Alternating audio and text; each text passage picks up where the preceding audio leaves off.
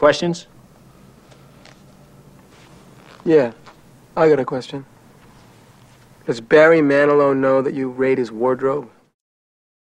Hey, cassettes, and welcome back to the Black Case Diaries. We're three old friends. Oh, Whoa. wow! I just That yeah. was you just went. I mean, just into it. yeah. I'm like I no mean, small talk. I know that's fine. okay? Go ahead, just go. I mean, you're there. Yep.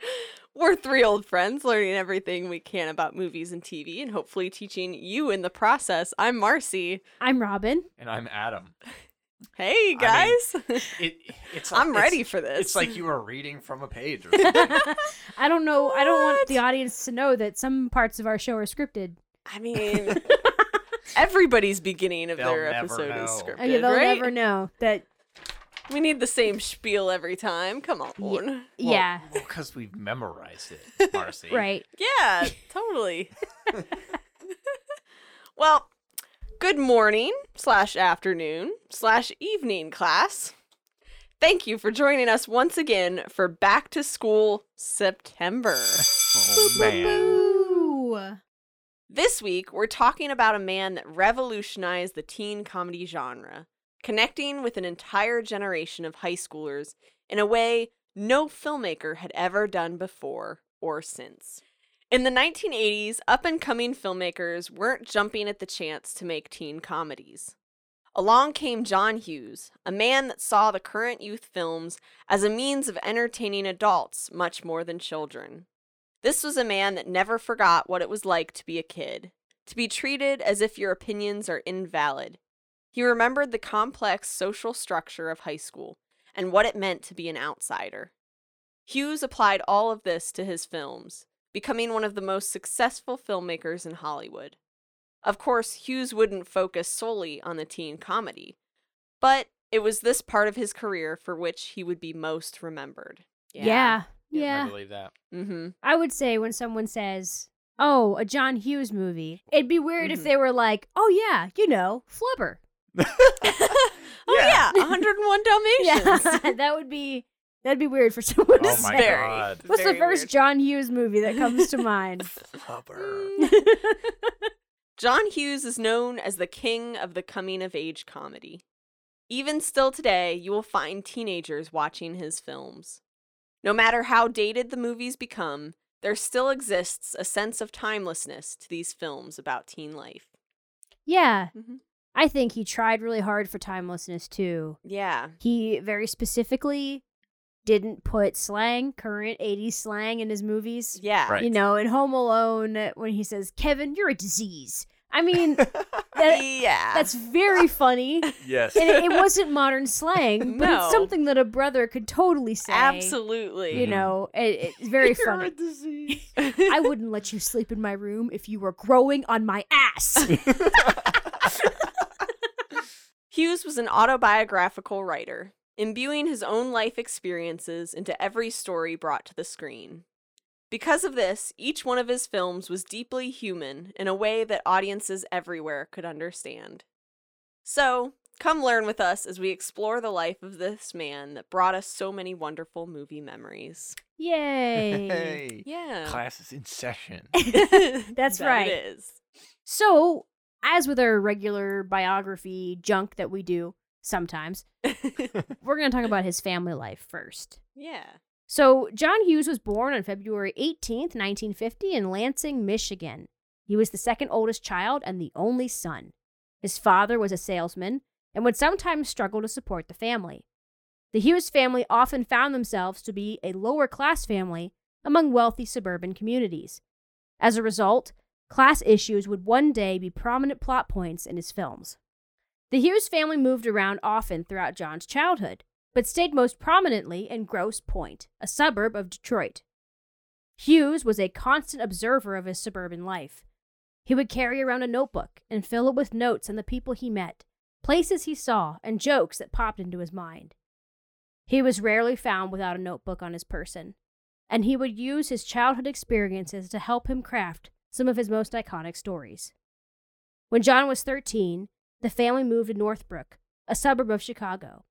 This and Grosse Pointe would become the basis for Shermer, Illinois, the fictional town in which many of his films were based. John Hughes's films had their own universe with characters that John had imagined but never even put in his films. He knew who lived where, who were friends, and who were related. That is really cool. Yeah, I it didn't is. know that. I've Yeah. seen a few of these movies, but I never really realized, you know, That they're all kind of in they're all kind in of the the, pl- same. same That's place. pretty yeah. cool. Yep. Yeah, so imagine Kevin McAllister could be related to Ducky from Pretty in Pink. Yeah. Who knows, you know? Who knows? Is no Molly idea. Ringwald related to Molly Ringwald though? Oh, you know? probably. Yes. They're, they're long lost twins. yeah. In the beginning of the Breakfast Club, one character recites the zip code 60062. This is the actual zip code for Northbrook, Illinois. However, as explained in Kirk Honeycutt's book, John Hughes' Life and Film, the town was originally known as Shermerville, and one of its most prominent roads is named Shermer Road. So That that's is so cool. yeah, so that's kind of it's almost like a code. Yeah. Wow. Yeah. Producers began to notice after working with John that most of the homes in his films had the same layout. Michelle Manning, who produced 16 Candles and The Breakfast Club, has said that they were very similar to the home Hughes lived in as a teen. Man, oh man. Yeah. It's just you put Yeah. all these movies together and you know, you just put them on layers and they line up all the time. It's Mhm. like, what Mm-hmm. yeah. does it mean? It's like a mapping of his Yeah. life. yeah.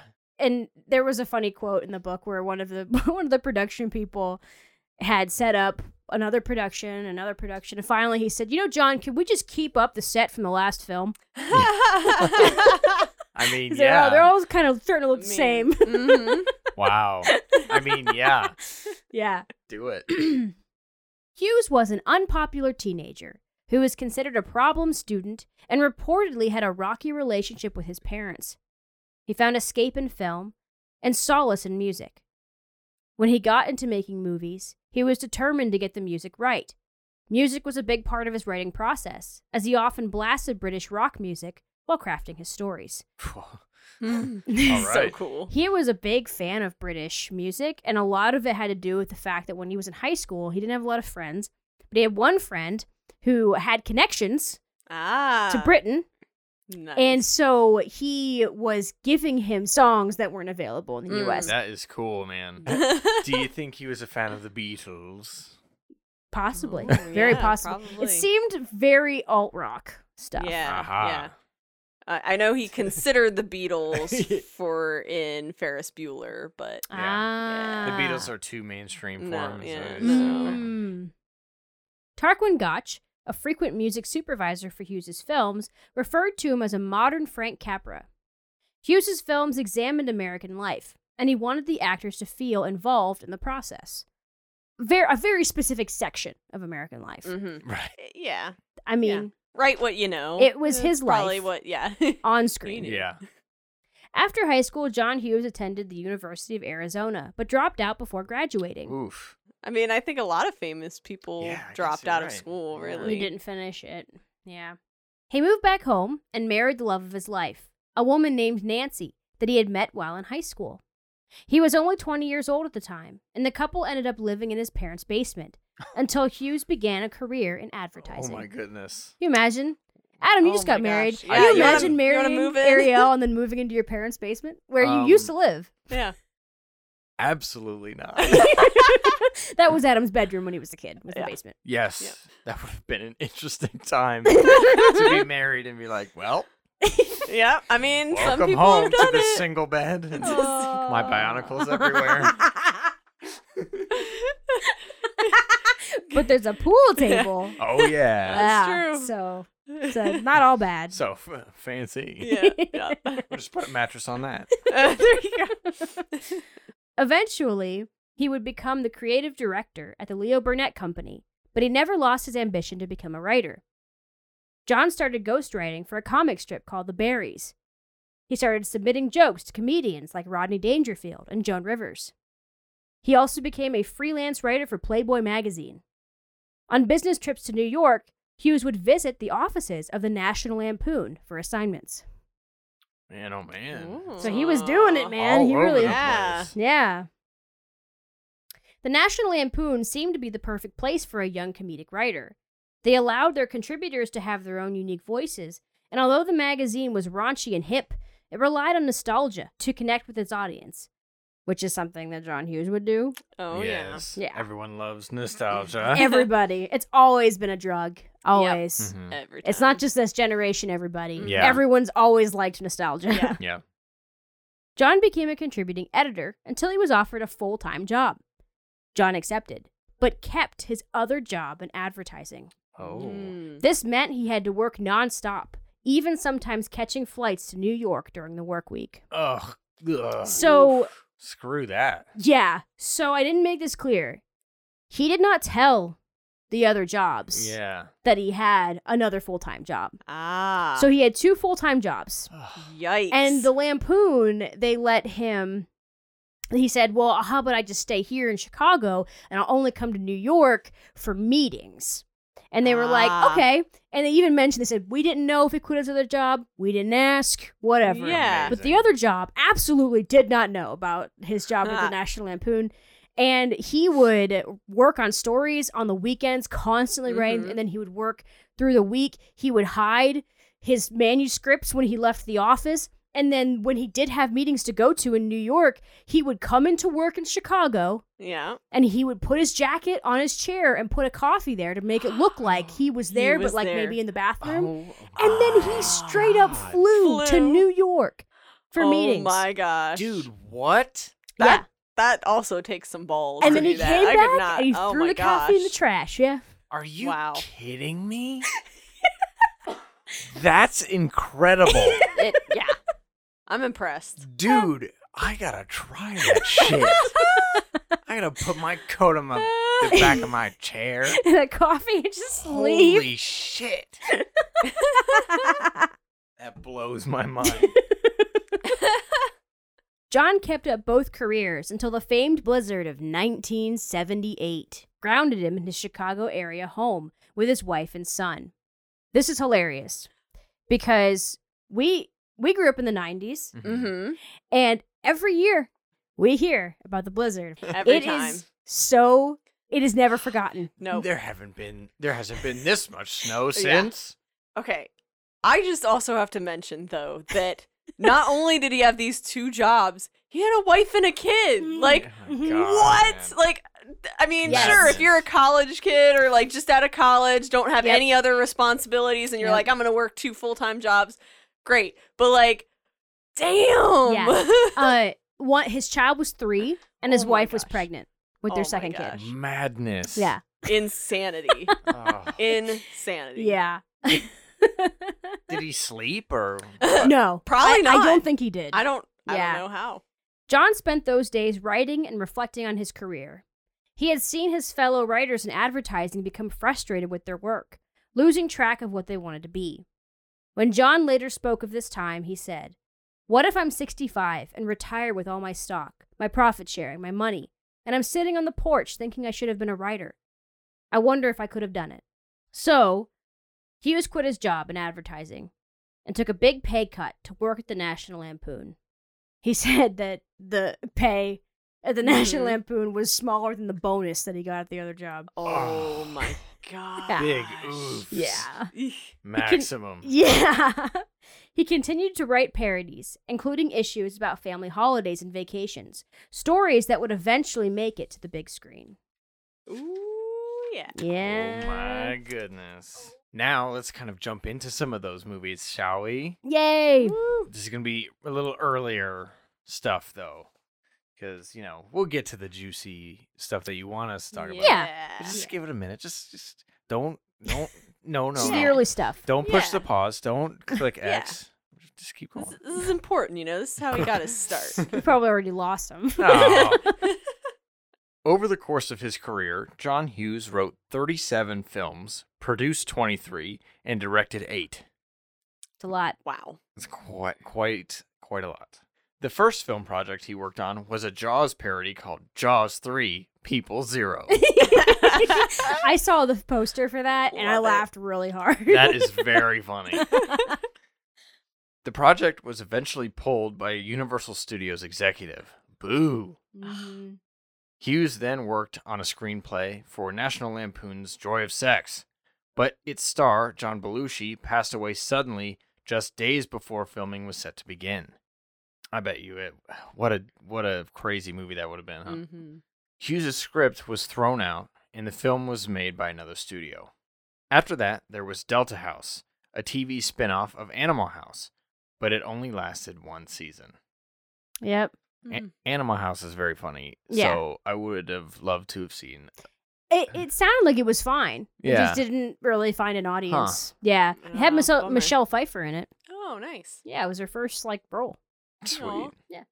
After attending a high school reunion, John Hughes penned a script that would become his first screen credit. It was a horror slash sex comedy called National Lampoon's Class Reunion.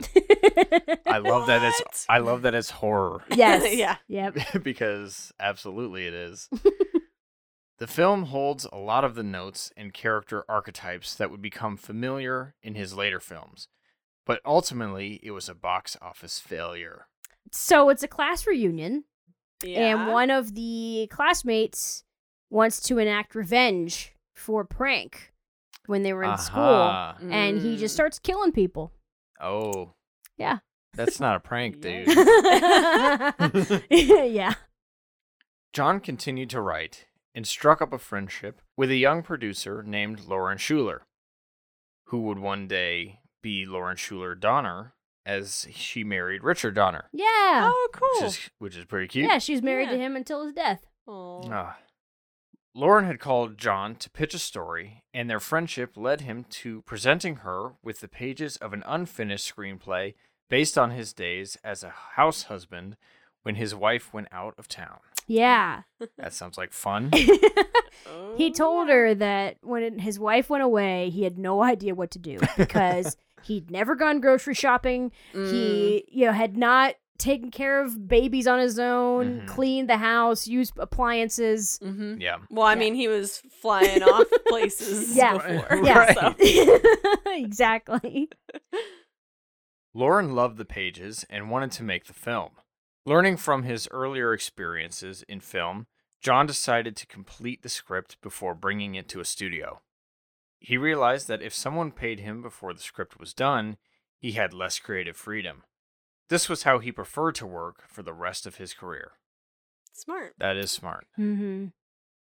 This film would become Mr. Mom, a fairly successful comedy starring Michael Keaton. However, John Hughes was fired as a screenwriter during the production process, and two uncredited writers polished the screenplay. Ugh. Mm-hmm. Mm-hmm. The film was not what John Hughes and Lauren Shuler Donner wanted to make, and the experience might have planted the seeds for John Hughes's famous distaste for Hollywood in the years to come.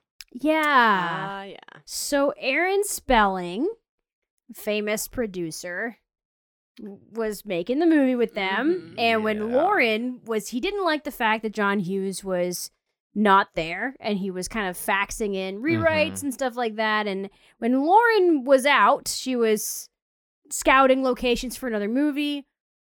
Aaron Spelling fired John Hughes while she wasn't around, and uh, that is BS, yeah. man. hmm While writing for the National Lampoon, John Hughes published a story called Vacation 58, based on his childhood family vacations. It followed the Griswold family and their ill fated trip from Grosse Pointe, Michigan to Walt Disneyland in California. Whew, what a trip. Oh my gosh, yeah. He said he picked the farthest location in the continental United States that they could possibly go to. Matty Simmons, the owner of the Lampoon, eventually shared the story with an executive from Warner Brothers, and soon the project was underway with John Hughes as the screenwriter. Because the studio wanted to draw in Saturday Night Live fans, they cast Caddyshack star Chevy Chase is the lead. Harold Ramis signed on to direct, and John adapted his screenplay to match Chase's comedic delivery. The story stayed generally the same, but Hughes built on his younger characters, giving them more personality. The original ending didn't do well with audiences, and Hughes was forced to do a rewrite where the family actually did arrive at their destination, Wally World. Wow. I didn't Yeah. know that there was a different ending. Yeah, the original story ends when the dad shoots Walt Disney in the leg. Because in the original story, they're Ah. going to Disney Disneyland. Yeah. Disney's still alive. It's the fif- it's Mhm. the fifties, Mm-hmm. and uh, he gets angry because the the vacation goes awry, and they get there, and and you know, Wow. and so yeah, that's how the original story ends. And so in the original screenplay, they go and they're just stalking, I think, just the owner of the theme park in his house, and they Ah. and they capture him and they make him perform for them to entertain them or something. Yikes. Mm-hmm. And uh, they changed this ending, so it's it's a little different in the movie. The en- actually the ending of this movie is my favorite part of this movie. I movie. agree. You know, Yeah. I I- agree. You know, I'm glad that good change. You know, Yeah, yeah. yeah. good You know, productive change Yeah. because that ending doesn't sound. N- no. It sounds Nearly a little fun. bit like the Christmas Vacation movie when when they do kidnap somebody. It seem, seems very Ah, similar to that. Yeah. Because of the rewrite, comedian John Candy was added to the cast, playing a hilarious guard at the vacant park. Candy would become synonymous with John Hughes in later years, and the two were very close friends. The new ending did well, and Vacation was a hit.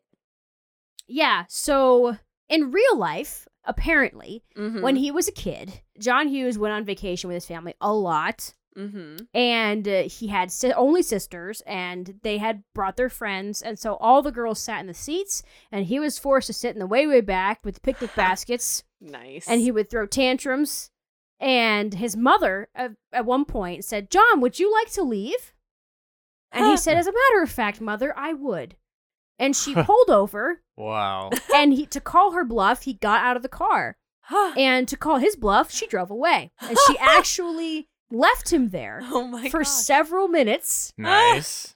and uh, he uh, said he just got really he started to, to really notice all the sounds around him the animal Mm. noises the Mhm. he started to get a little nervous Was this just like on the highway? i don't know was it where like- it was Yeah. i don't know if it was just like a road I mean, if she had to come back, I feel like it probably wasn't a highway. Yeah. Because that would be a lot True, harder true. to Yeah. get back I guess to. I, I guess I mean just like a road through what sounds like just trees. yeah if there's if he's mhm. hearing animal noise, like they didn't Yeah. stop at a, a yeah a I- rest oh, stop no, yeah. Yeah, it must don't have been just the side of the road. Yeah. At least that's what it mm. sounds yeah like. what it sounded like Yeah. because then you know and then when she did pull up a few minutes later he said oh mother you've returned she said would you like me to to leave again and he said no no no Oh. Like, I'm good. And so they said that was part, probably partially his inspiration for Home Alone as well. Just That's great. left Ah, You can't- behind. Yeah. but it also teaches you you can't beat mom in those, situ- No, in those no, situations. mom wins. She would have she would have driven away again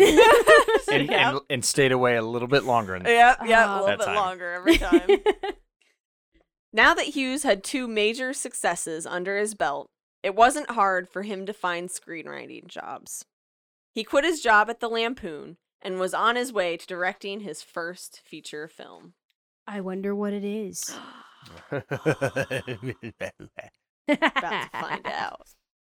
All right, so we're going to talk a little bit about some of his most influential projects. Yay! And, and also, guys, we're not going to have a chance to talk about all of them. Right. And if you want, you can let us know which ones we you really like that we missed. Tell us Yeah. which ones you would like us to talk about, and if there's one you want us to do a full episode on. I would love to hear what people's thoughts are on these movies. Yeah. Like seriously, Yeah. email us, uh, tweet at us, whatever. Yeah, Mhm. that'd be cool. John Hughes was a rare man in his field. He was a Midwestern conservative, working amongst Hollywood liberals. He held a disdain for authority, something he picked up from his youth, and a distrust of Hollywood bigwigs. Instead of filming in Los Angeles like many other filmmakers, John liked to film in Chicago, away from the big studios. He hated studio notes and wanted freedom. A few of his films were filmed in the New Trier Township High School, an abandoned school. Ferris Bueller's Day Off, Uncle Buck, and Home Alone were all shot there. Filming in the Midwest also meant taking young actors away from their friends and the partying scene in California. Yeah, you know? The Midwest is just so much more authentic. It's more boring. no. but most of all, John Hughes was an autobiographical filmmaker. His stories took place in the Midwest because that's where he was from. And so that's where they would be filmed. I mean, Yeah. liter- I mean, really, it was his life Mhm. that he Mhm. was putting on screen. So let's talk about some of John Hughes' most influential films. 16 Candles, 1984. In the early 1980s, one of Hollywood's biggest agents was circulating a script for a teen comedy. Many studios were interested, but the major hangup was that the screenwriter, John Hughes, wanted to direct the film as well. Producer Michelle Manning mentioned the screenplay while in a job interview with filmmaker Ned Tanen. Tanen liked giving first time directors a chance and was interested in the idea. Manning contacted Hughes, and they were able to strike a deal for 16 candles. So she was in her job interview and she suggested this, and she, she the job interview apparently wasn't going very well. And no. he asked her, "Is there any movies that you, that you've heard about that you think we'd be interested in?" And she said, "Oh, yeah, I heard about the script from the guy who wrote Mr. Mom about uh, it's a, it's a teen comedy." And he said, "Oh, get him on the phone." She didn't even know if she was hired yet. He just, he just told her to just do that. Wow. She's Shoot, like, man. "O- "Okay." That's I amazing. mean, yeah. One person's life changed already. Yeah. When the agency ICM first agreed to represent John Hughes, they gave him a batch of headshots for potential actors in his films. Hughes fixated on one photo in particular and placed the photo over his workspace as he wrote 16 Candles. The photo was of Molly Ringwald, and in John's mind, she had already been cast in the leading role. He literally wrote it for her. wow. Wow. Hughes also decided that Anthony Michael Hall, who had appeared in Vacation, should play the film's famous geek character. Ah. 16 Candles relies heavily on high school tropes like the jock, the geek, the prom queen, and the wallflower. But it unexpectedly turned the unspoken rule of a teen comedy on its head. Audiences were shocked and delighted when the quiet girl got the surprisingly sensitive jock at the end, instead of learning some kind of hard lesson. One of the film's biggest surprises was Samantha's, Molly Ringwald, touching conversation with her father and the empathy that he shows his teenage daughter. Well, I don't think I'll be able to sleep if I don't feel this little talk has helped you. So, would you be a sport and lie to me? Yeah, sure, Daddy. It is interesting Mhm. that at the time a change like that is Yeah. like, wow, how cool. You Mhm. know, it really makes this movie stand out.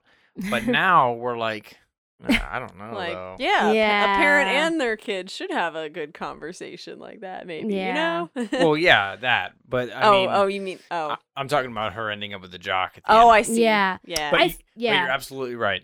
It's interesting. Yeah, it's interesting because at the time it was more common to have the shy, weird girl and be like, it's okay that the jock's not into you. Right. mm-hmm. But This other guy was yeah. here the whole time. See, that's the problem. yes. The problem was always that, oh, I know you really like this other guy, but this guy has paid attention to you. And therefore, Yeah.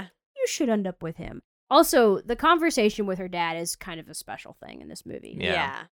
This was Hughes' breakout as a director and started his meteoric rise as the king of teen comedy. Of course, there are components in the film that do not pass the test of time. Featured prominently is a foreign exchange student that plays into hurtful stereotypes. It's also hard for modern audiences to brush aside the casual attitude toward date rape, which seems to be prominent throughout the film. Yeah. Oops. Yeah, Mhm. yeah. You know, 80s. hmm I, I recognize there are really redeeming qualities to this movie, but I have a very hard time, and I always have. I've had a, Mhm. just a very hard time with the end, and it just really bothers me because the movie ends with the jock really just passing off his girl, his drunk girlfriend to Anthony Michael Hall's character. Hey, oh, she's your Like, problem I'm, now. I'm done with her. Re- Here yeah, you go. It- it's and I, I just I can't. Uh, I'm sorry. yeah. and then you know just the whole the whole thing just really is not like it doesn't feel good to me it makes me feel Mhm. awful also we're gonna link to an npr interview with jed watanabe in this movie he played the foreign exchange student Yeah. and uh, i really i want to link to it because it's a really good interview and he talks about Yeah. the problem Mhm. problem and his experience Yes. of it. he, what he experienced after he was in this role Mhm. why he did the role all of Mhm. that stuff is really interesting All right. Well, moving on from that, we got a really big one here. We got The Breakfast Club from Eh, 1985. Let's skip it. No one likes that Yeah, I mean, pff, whatever. Don't you Let's forget about it. forget about me. All right, so for the Breakfast Club, he actually directed and wrote it, which is pretty cool, of course. And true to his style, he filmed this as well in a small town high school, or multiple, really. And it, it was in Illinois that he did this, so you Yay. know, small area, Midwest. Yeah, so it's typical. not it's not yeah. just the fake Illinois. It's Fake. Yeah. real this time. Yeah, and it takes place in Illinois. Yeah. Yes. Yeah. So this forced the cast to become closer as there were not many entertainment options in town. Hmm. the most common things that they would do were go to Hughes's home for dinner or go see a blues band together with him. That's cute. so yeah. Wow. I bet John Hughes loved that. Yeah. He's like, let's all just chill. Chill. We're just gonna chill and hang. out. They're all like, "Where's the nearest bar?" And he's, He's like, like, "What?" No, No. you're 16. yeah, like ain't happening. yeah. Judd Nelson would stay in character as Bender, even after scenes were shot. This almost cost him the role, as Hughes noticed that he would continue to treat Molly Ringwald terribly. Mm-mm. Oh wow. Yeah. Hughes felt responsible for her, and therefore wanted Michelle Manning to fire him. It was worked out, however, when Manning discussed the issue with his manager slash live-in girlfriend, Loree Rodkin. What?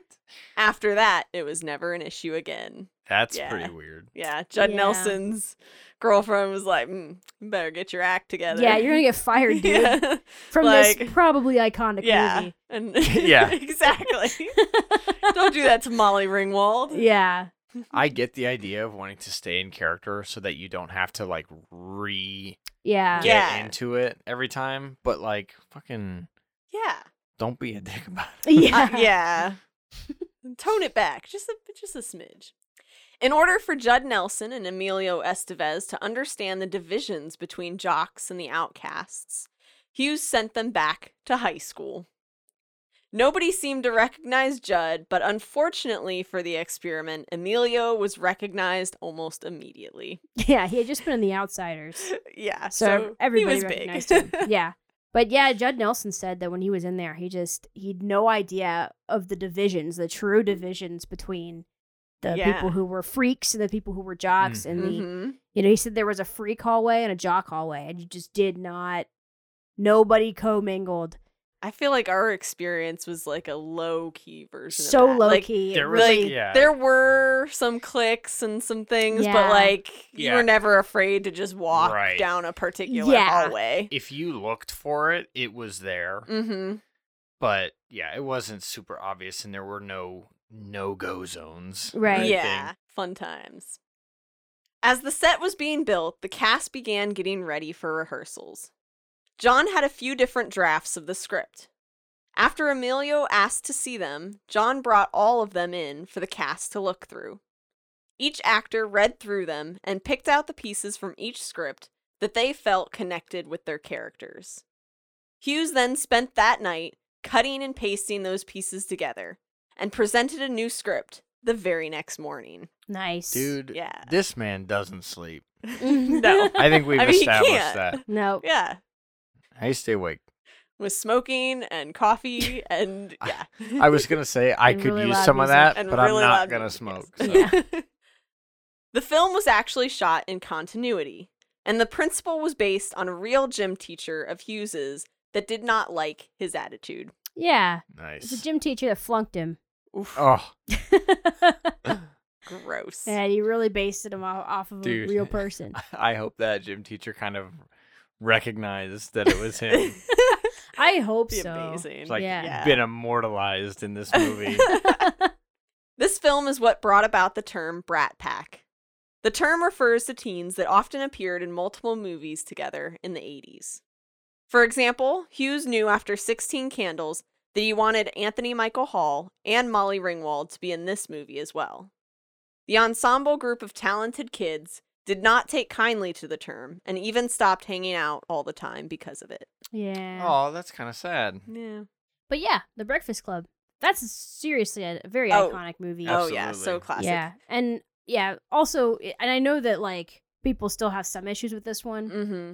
He kind of harasses her throughout the movie, and then they end up together at the end, which I think is confusing. Yeah, it is. It doesn't. It doesn't always sit well. Yeah, but, I, it is a great movie. It's really interesting, and I Mhm. love you know the scenes when they're just kind of talking in a circle, and they have these Yeah. wonderful introspective moments, and it's yeah, it's really good. Yeah. yeah. When you grow up, your heart dies. Who cares? I care.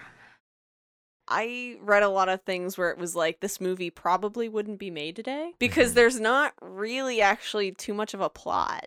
It's No. honestly the the characters just talking about their issues, their life. Mm-hmm. Yeah. And and this one of course is one that gets made uh, in TV shows, you know, Oh, like every time like they're stuff, always yeah. parodied. Yeah. there's there's usually some kind of episode that truly just does this. Yeah. Yeah. does the dancing and yeah. the scene of them of running through the hallways. Oh, all yeah. that stuff.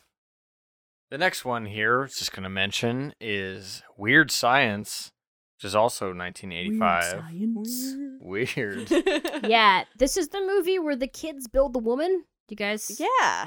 Yeah, it is. And Yes. it briefly has Robert Downey Jr. in It it, sure right? does have Robert Downey Just Jr. in it. that, Which right? means you've seen it, probably. Yeah, Yeah. I, I've seen it. Oh yeah, it's not too bad. It's, No. yeah, it's odd though. It's Yeah. weird as the mo- as the title suggests. Mhm. Yeah. right on. yeah. He uh he directed and wrote that one also, which is pretty neat.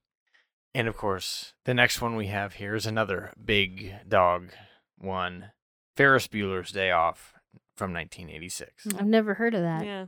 Is that Is it Ferris We Bueller? Is look, it his day look. off? We talked about it already. he also directed and wrote this one, so he's like he's on Yeah. fire right now. oh yeah. The screenplay was written in just seven days, though Hughes claimed he did it in four. the number hmm. changed a lot? They said. Yeah. Hughes was famous for writing his stories in short, manic bursts. Mm-hmm. Oh my gosh, it sounds like you've got a paper due at Yeah. midnight, Like Yes. and it's time. done. And he started writing this while doing the rewrites for Pretty in Pink. The name Ferris Bueller came from Hughes's long-term friend, Bert Bueller, and the character Sloane was based on his wife. Yeah. Aw. She, I wouldn't say it was like a direct adaptation of his Mhm. wife, but she, she was the inspiration for that Yeah. character, Aw. being the woman that he met in high school and married. yes. So. To help immerse the actors, Hughes drove them around the Chicago town, showing them the sights and talking about his life as a high schooler. As he did this, he put cassettes into the player with the songs that he intended to run throughout the movie. Nice. That is Yeah. cool. When Broderick first met with Hughes, Pretty in Pink was going to be released soon. As the pair walked and talked, Hughes plastered Pretty in Pink stickers on every lamppost.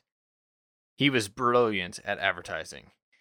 Hughes would pen a newsletter, and it would be mailed out to many fans, of which he had a database from all the fan mail Hughes Entertainment received. Aw, Yeah, isn't that cute? that's cool. That is Yeah. pretty cool. I mean, it's no wonder that he was brilliant at advertising. He worked for an advertising Yeah. place. Like, So the next movie we'll talk about is Pretty in Pink from 1986. Came out the same year as Ferris Bueller's Day Off.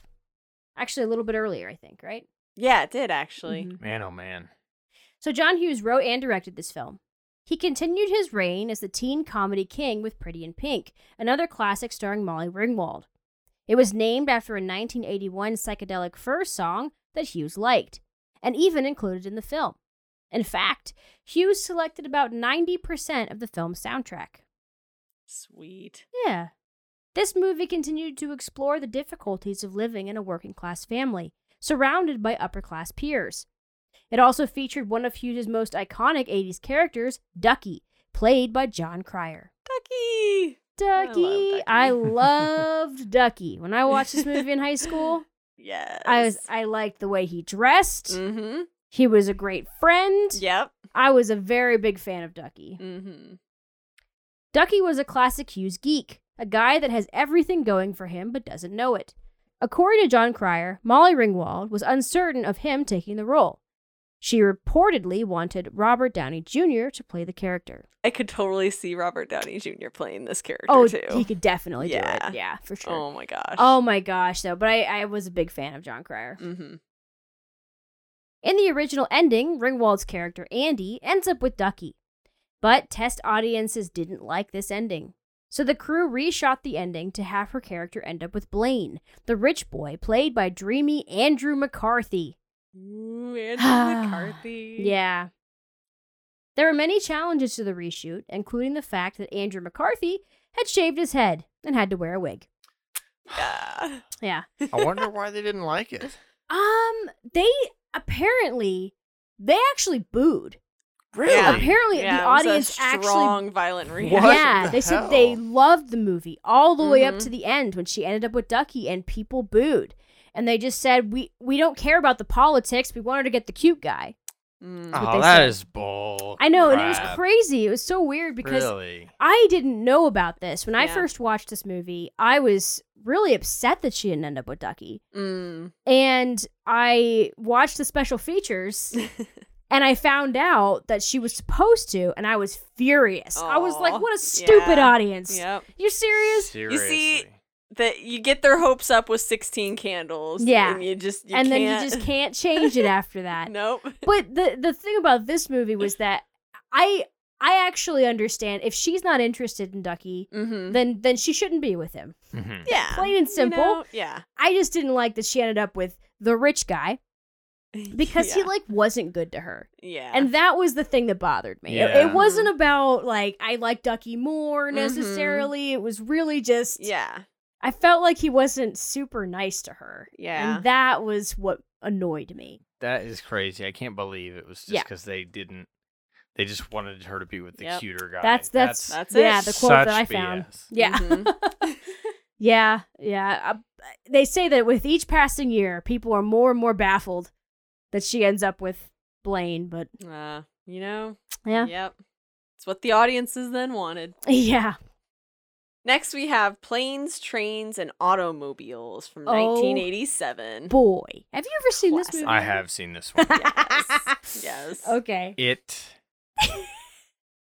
is a time. It's a ride. Adam hates sure. movies where things go from bad to worse and Yeah. worse and worse. And this one And is... this, guys, is almost painful Yeah. to watch because it really does go from bad to worse and just Yep. constant. Like, oh my God. Yep.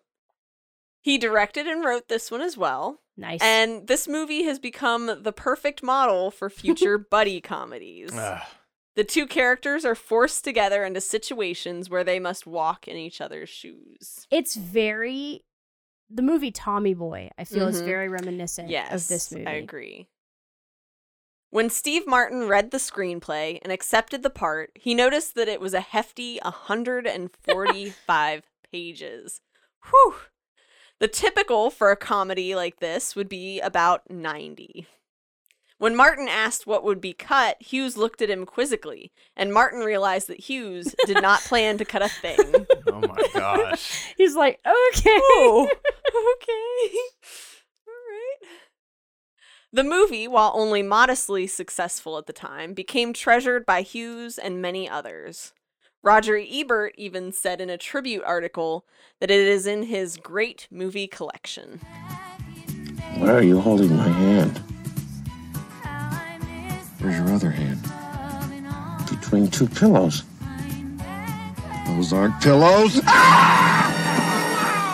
There ended up being a three hour, like three and a half hour cut of this movie. Wow. that nobody really had but John Hughes. So Oh my there was a version that he didn't cut anything. mm-hmm. But uh, Chris Columbus, when he started working with John Hughes, which we'll talk about a little bit later, he said it was really frustrating because he would go to hang out with John Hughes and they'd have late night meetings. Mm-hmm. And John Hughes would be like, hey, let's watch my director's cut version of Planes, Trains, and Automobiles. Ah. and they would watch a three hour version of this oh movie. my gosh.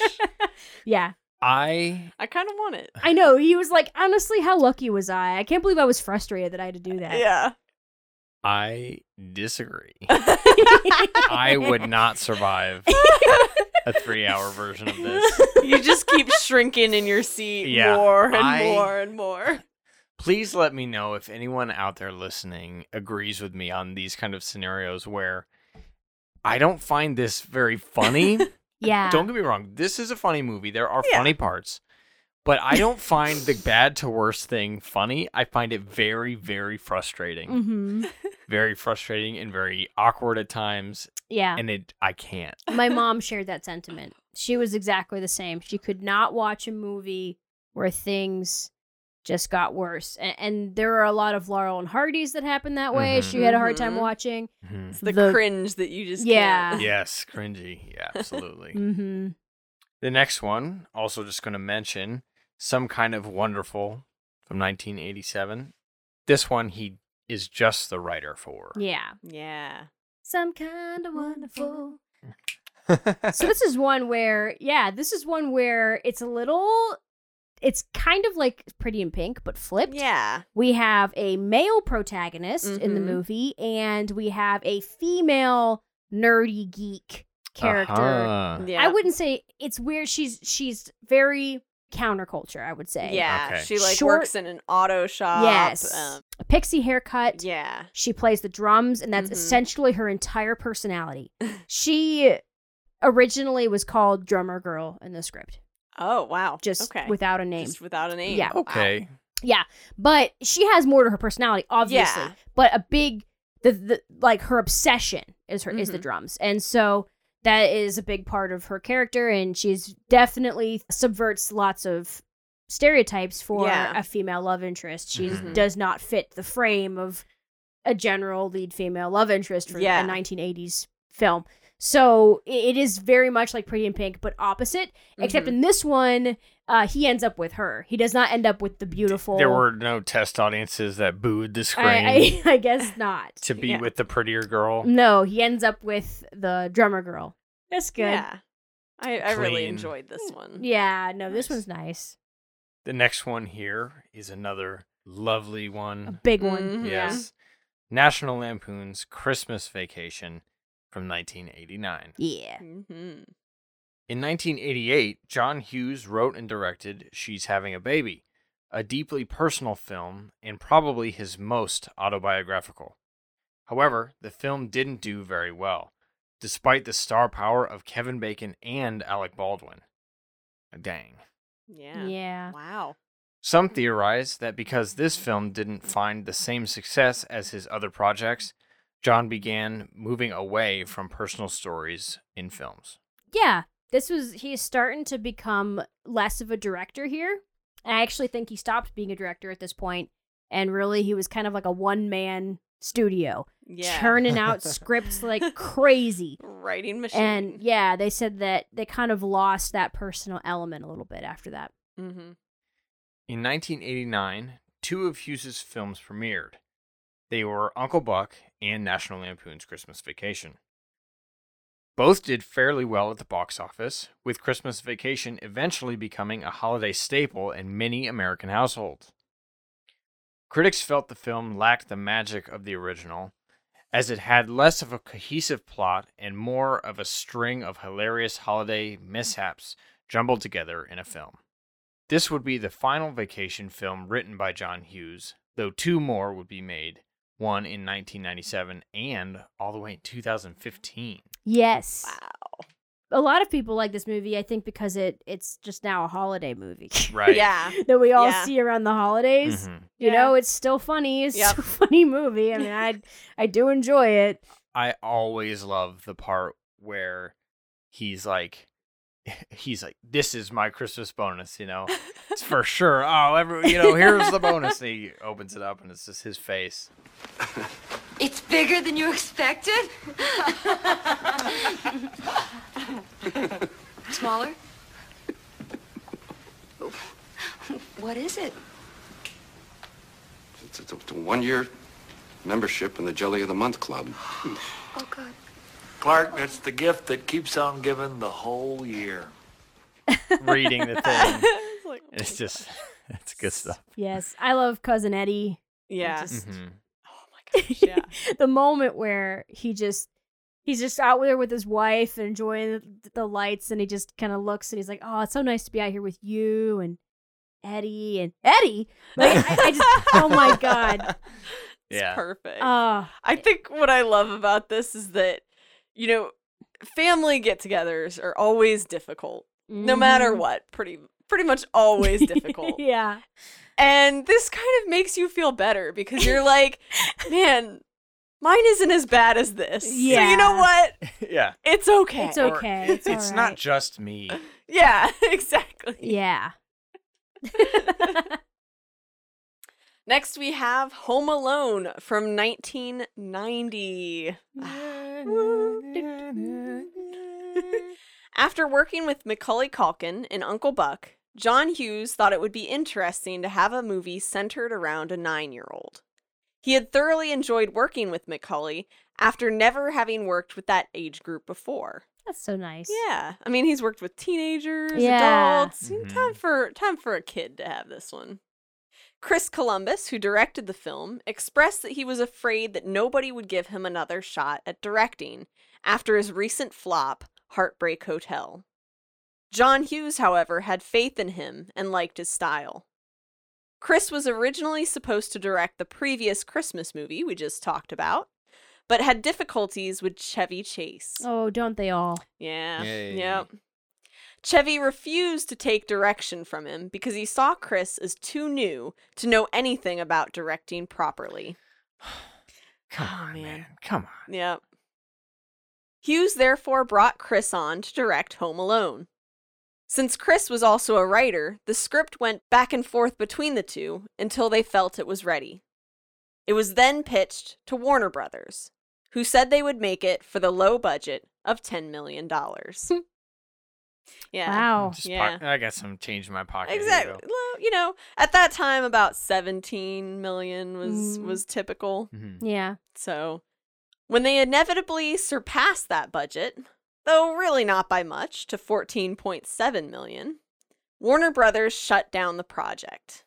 And we almost didn't have this Christmas joy. Uh, what? Yeah, yeah, we almost Excuse didn't me? have Home Alone. Wow. Can you imagine that world? Whew. Luckily, though, Hughes was behind the project as its writer and had secretly met with his friend Tom Jacobson at 20th Century Fox. When Tom and chairman Joe Roth heard the storyline, the $14.7 million budget, and that Hughes was fighting with Warner Brothers, they said they would make it. All they had to do was wait for Warner Brothers to officially pull the plug because legally they weren't really supposed to know about the project while another studio owned it. Wow. Once the phone call came, those that knew about the switch had to feign sadness and fear before calling up 20th Century Fox to seamlessly continue the picture. Dude. Yeah. Yeah, so they actually said that the the whole set and everything, everything was set up in the high school. Okay? And so the different departments like, you know, the makeup and and wardrobe were in one wing and and all that. And so this guy from Warner Brothers was going around to each of these like classrooms, places and being Mhm. like, "Up, you're cut. Get out of here." blah blah blah. And so after that guy would leave that room, somebody else would come in and be like, "Hey guys, nope, stay, continue working. We now are at 20th Century Fox. That's yeah. Don't worry about it. Don't worry, dude. you still have a job." Imagine, imagine being one of these Warner Brothers people, right? Who knew Yeah. about this. yeah, And then when that movie came out and you saw everyone and everything the same, mm-hmm. just 20th Century Fox, what is their reaction? Yeah. Like, exactly. how do Exactly. yeah, And also, absolutely what is their crazy. reaction when this is the biggest fucking movie of the year? for like Right. an entire year, It literally much. it was in the top 10 at the box office from November to June Yeah. of the next year. Yeah. yeah. And it destroyed every movie that came. Oh, it yeah. was so big. yeah. This Y- movie was fucking huge. They had to have felt bad. Like, Yeah, like, absolutely Yeah, we couldn't up it to a 14 and a You half couldn't million. you couldn't do a budget of 14 you uh, and then made make so however much. much, money it I was. Oh man. I could just I could just imagine just gaping mouth, just like I can't believe Yeah. what has Somebody happened. got fired. Oh, Yeah. for sure. yeah, definitely. Chris Columbus said that John Hughes was a director's dream, essentially staying offset except when John Candy arrived for his scenes. He was receptive to ideas and allowed Columbus to add his own touch to the story, giving it more heart to balance out the slapstick humor. All the sets for the insides of the house were built in the New Trier Township High School, including the scene where the house was flooding. The crew knew that the set would leak due to all the water, so they built it right into the school's empty swimming pool. Smart. That is a good solution. Yeah. The yeah. wet bandits. the wet bandits. Yep. Hughes' close friend and colleague John Candy made an extended cameo in the film, appearing on set for 23 hours of shooting. He appeared in the film as a favor to Hughes and was paid even less than the pizza delivery boy that appears in the early scenes of the film. oh my gosh. Yeah. Yeah. oh. Some believe this was John Hughes's last greatest film, and in later years he would move away from autobiographical works and films focused on Midwestern families. Home Alone 2 is great. Yeah. Right. A lot of people like that one. Yeah. But hey, I mean, go out with a bang Yeah, Yeah. in a way. Mm-hmm. that's a big one. Home Yeah. Alone is huge. So big. Yeah. yeah. But we have a couple honorable mentions here too. Baby's Day Out from 1994. My father loves that movie. yeah. Baby's Day Out, It for is. sure. it is, so good. cute. It's Yeah. so good. It's a cute movie. Yeah. And then we also have Beethoven, which is on every VHS yeah. Yep. as And a preview. So many sequels. Mhm. Yeah. And Flubber, which we mentioned at the Hey, beginning of the episode. Flubber. Love Yeah. Flubber. And of course, 101 Dalmatians. 101 Yeah. Dalmatians. The good one with Glenn Close. Yes. Yes. Yep. Not the bad one from the No. 60s. My God. No. I'm just, just me, meaning the live action. I know, I one. know, I know. I was But just yeah. yeah. Yeah. That terrible animated one. What the heck What were they thinking? was that? John Hughes was the epitome of a cult classic. He wasn't universally loved in Hollywood and held grudges that, as Molly Ringwald would later put it, were almost supernatural things. but the man certainly had a following, and still does to this day. Despite connecting with and influencing generations, he didn't win very many awards, Mhm. which mm-hmm. is madness. Yeah. In 2020, Hughes was posthumously included into the OFTA Hall of Fame. In 1991, he won the ShoWest Award for Producer of the Year. On a more negative note, Hughes won two Stinkers Bad Movie Awards, Oh no. which is unfortunate. One was Worst Resurrection of a TV Show for Dennis the Menace, and the other was Worst Screenplay for a film grossing more than 100 million for Flubber. yeah. What? Whatever. I like Flubber. I like Flubber too. I do. I also don't mind Dennis the Menace. Yeah, I haven't seen that one yet, but Yeah, it's it's fine. In August of 2009, John Hughes died suddenly of a heart attack while visiting family in New York. He was 59. The news of his sudden death shocked and saddened his collaborators, including the young actors that started their careers with Hughes. Hughes had continued to write until his death, with the last credit being Drillbit Taylor. At the 82nd Oscars, Molly Ringwald, Anthony Michael Hall, Judd Nelson, Ally Sheedy, Matthew Broderick, Jon Cryer, and Macaulay Culkin all paid tribute to John Hughes. John created characters that were at once familiar, uh, almost painfully ordinary, but at the same time transcendent and iconic. This included a montage of his most well known films, ending with a classic moment from Ferris Bueller's Day Off. Life moves pretty fast. If you don't stop to look around once in a while, you might miss it. You look at how many movies he did, and how mm-hmm. many things he wrote. You know, we have no idea how many more he has or had that didn't go anywhere or that Yeah. he never pitched. Some of Mhm. them, some of them became other movies. Like, I mean, one of his scripts became Dumb and Dumber. Yeah, Ah. yeah. yeah. But just imagine, like, it's it's really sad because think about how many more movies he probably would have had. You know, Mhm. possibly could have been another great Yeah. Home Alone, s- huge Oh, success. yeah. I know Chris Columbus wanted to do more with him, Absolutely. Yeah. and just you know didn't have the chance. Well, John Hughes was one of a kind. He didn't do things the normal way, the popular way. In reality, Hughes was the outsider that he put on screen. He was a man that never forgot how it felt to be a teenager, with all the anxieties of life, but none of the respect of adulthood. He talked to his actors, young and old, as if they were his collaborators and not his employees. And because of this, he created art that resonated with millions of people. Not only did John Hughes give voice to the younger generations in his movies, he helped to launch the careers of so many others around him.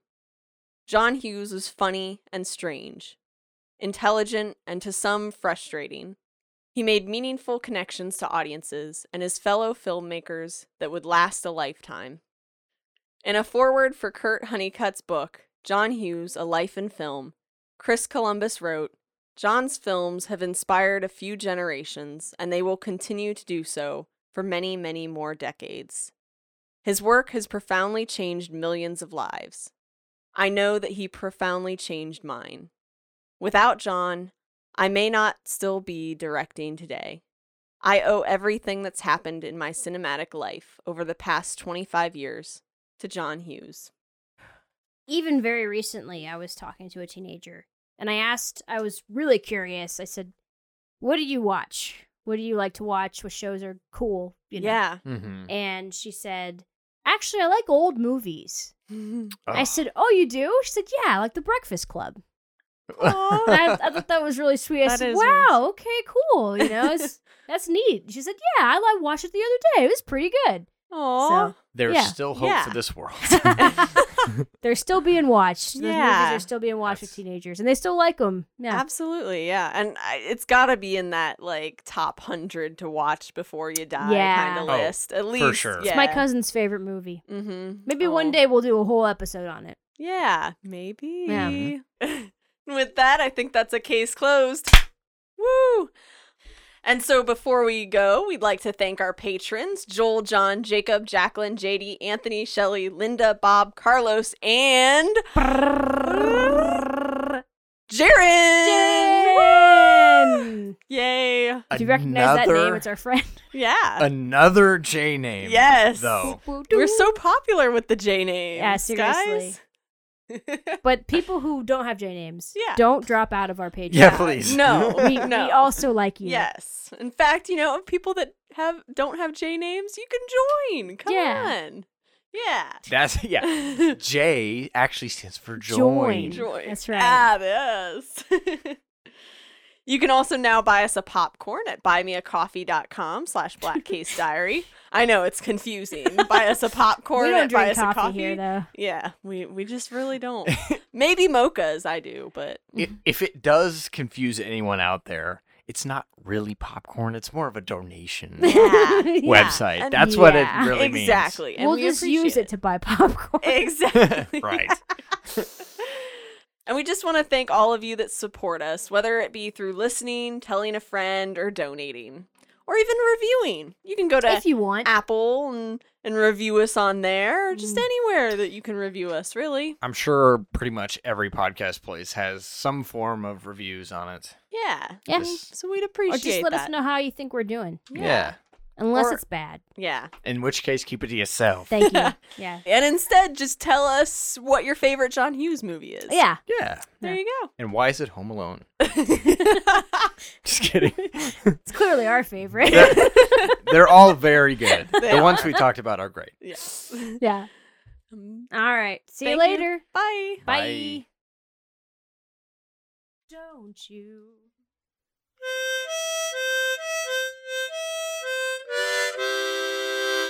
Life moves pretty fast. You don't stop and look around once in a while, you could miss it.